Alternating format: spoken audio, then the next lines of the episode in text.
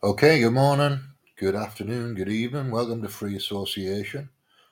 I've got a piece lined up for this sec- section, which is Robert Malone's testimony to a Texas COVID 19 hearing in the Texas State Senate. And it happened on June the 28th, 2022. Uh, I think it's worth hearing, it's worth, it's worth me playing. So here he is. This is Dr. Robert Malone. Uh, thank you, Madam Chairman and members of the committee. I'm honored to be here. I'm here on a voluntary basis at the request of the committee. My name is Robert Wallace Malone. I'm a physician licensed in Maryland, a graduate of UC Davis, UC San Diego, University of Maryland, uh, and uh, Northwestern University, as well as Harvard for a fellowship in clinical research. I spent my career working in the field of medicine, particularly in vaccine technology and biodefense. I am a vaccinologist. Earlier in my career, I had a series of discoveries when I was at the Salk Institute that led to nine issued patents filed approximately 1989 to 1990 that are considered by most to be the foundation technology upon which the mRNA vaccines have been built. There have been additional advances since then, I don't take credit, and I did not in any way claim to have invented these vaccines. Just wanted to get that out. I'm a specialist in clinical research, medical affairs, regulatory affairs, project management, proposal management, particularly large federal grants and contracts, vaccines and biodefense. I've won well over $2 billion in grants and contracts. I often chair, or in the past have chaired, study sections for large uh, vaccine grants and contracts for the NIAID. I've met Tony Fauci multiple times. I am a deep specialist in government affairs, particularly in the vaccines and biodefense space. I particularly work with the Defense Threat Reduction Agency um, historically. So, a branch of the Department of Defense focused on bio uh, defense. I'm here to talk to you about the policies relating to vaccines and early treatment for SARS CoV 2 through the various surges, and my thoughts and recommendations for future public health events as the committee has requested that I do. I'll do so to the best of my ability and speaking plainly. Um, I hope that uh, nothing I say will offend. That's not my intention. And I'm certainly not here to point fingers or to cause rifts or conflict. In terms of my own experience, I've been deeply involved in multiple prior outbreak responses, including AIDS, the post anthrax and smallpox scare, actually did a lot of the due diligence for the uh, smallpox vaccine products for the Department of Defense and their adverse events. I'm deeply experienced in influenza, influenza vaccine development, Ebola, Zika, and now SARS-CoV-2. I've been working nonstop on SARS-CoV-2 since I got a phone call from Wuhan from a member of the intelligence community on January 2nd of 2020. During prior outbreaks, in my experience, CDCs served as a reliable source of impartial, up to date, and accurate public health data for physicians, state, and local, local public health officials. Prior to SARS CoV 2, the teaching and practice and governmental response has been that the federal CDC advises state public health authorities who have the authority and responsibility, according to the U.S. Constitution, to manage their own public health policies and regulate the practice of medicine. This is your responsibility. And up until the present, that's always been acknowledged. The role of the federal government is in consultation and support and advice. This approach has not been implemented during the COVID crisis, as we've been discussing. During SARS CoV 2 COVID 19 outbreak, new policies and practices have been implemented. The NIH and particularly NIAID have developed and propagated treatment protocols through the United States. I was very glad to hear the testimony of the uh, prior um, contributor uh, about his own hospital practices. In most cases, the protocols developed by the NIH have been developed in a non transparent manner without hearings or significant public comment by independent physician practicing physicians. Apparently, these have been, have been developed largely under the strong influence and oversight of a small number of government officials, predominantly Dr. Fauci and his former trainee, Dr. Birx, particularly under the prior administration. Development development of vaccine products have been accelerated, and historic non clinical, clinical development, and regulatory practices have been discarded in a quest for speed under specific pressure from the executive branch in the prior administration.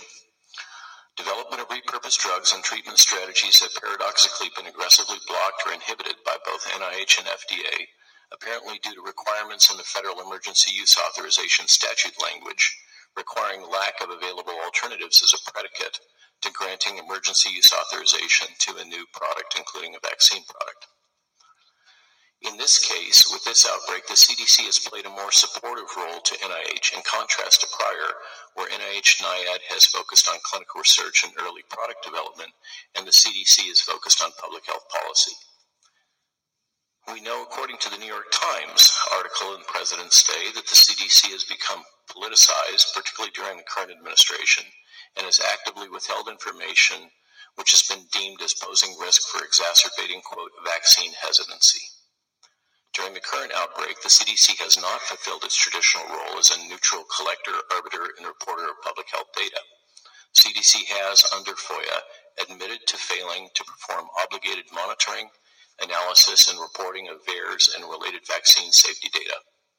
We heard testimony earlier about the uh, reliance of the state of uh, Texas uh, personnel on uh, the uh, evaluation of VAERS from the CDC and we now know that the CDC failed to perform their uh, required tasks relating to VAERS analysis assigned to them by Congress. As a consequence, neither patients, physicians, nor public health officials have been able to assess up to date information concerning vaccine effectiveness and safety.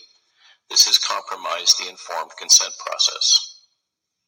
CDC has actively promoted and marketed vaccination with an unlicensed emergency use authorized product with over $1 billion in U.S. federal funding expended to both market the products and to censor those who've raised concerns regarding vaccine safety and effectiveness. This is not an opinion, it is well documented through Freedom of Information Act document disclosure.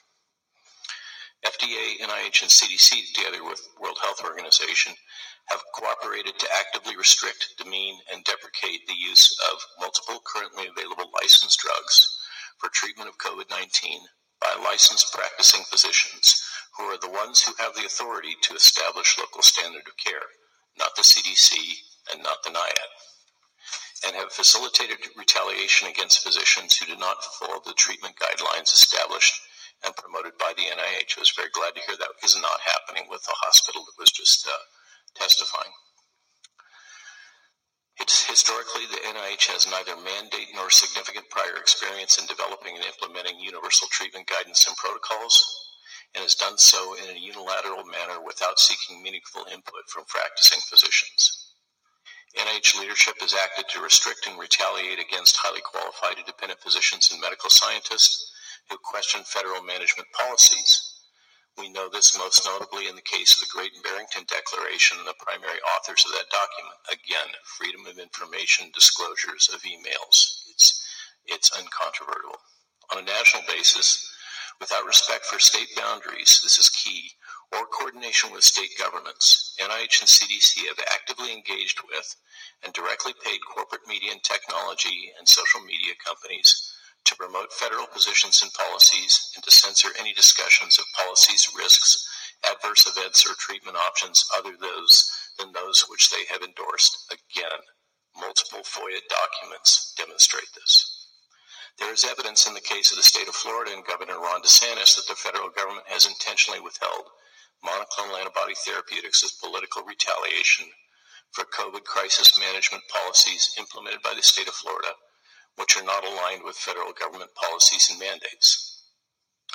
Now, in section three of the request from the committee for my comment, uh, they asked a series of questions relating to the effects of vaccines and the now remarkably enhanced reinfection rate in the United States population.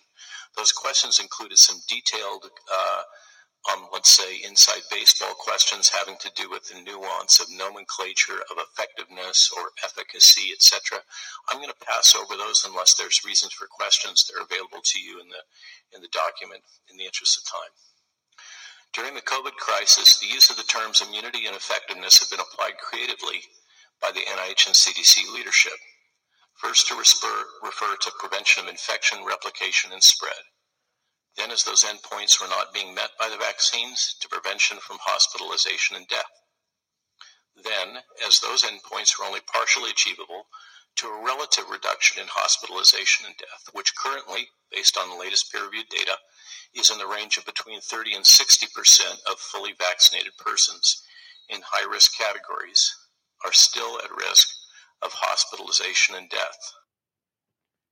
All right, I'm going to stop it there because he starts to get quite technical at this point. Uh, so that's probably enough to give you a, a, starting point for it. It's on it's on BitChute. The clip the clip's about 26 minutes long in total, and I've played about 10 minutes of it. So that's enough to be giving you a, a flavour of it. Um, that's pretty much it for now. I'll probably be back a couple of times later on today though when I find the next thing that I want to share.